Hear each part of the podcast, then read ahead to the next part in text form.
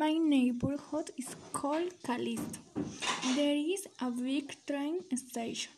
There are some cheap and good restaurants.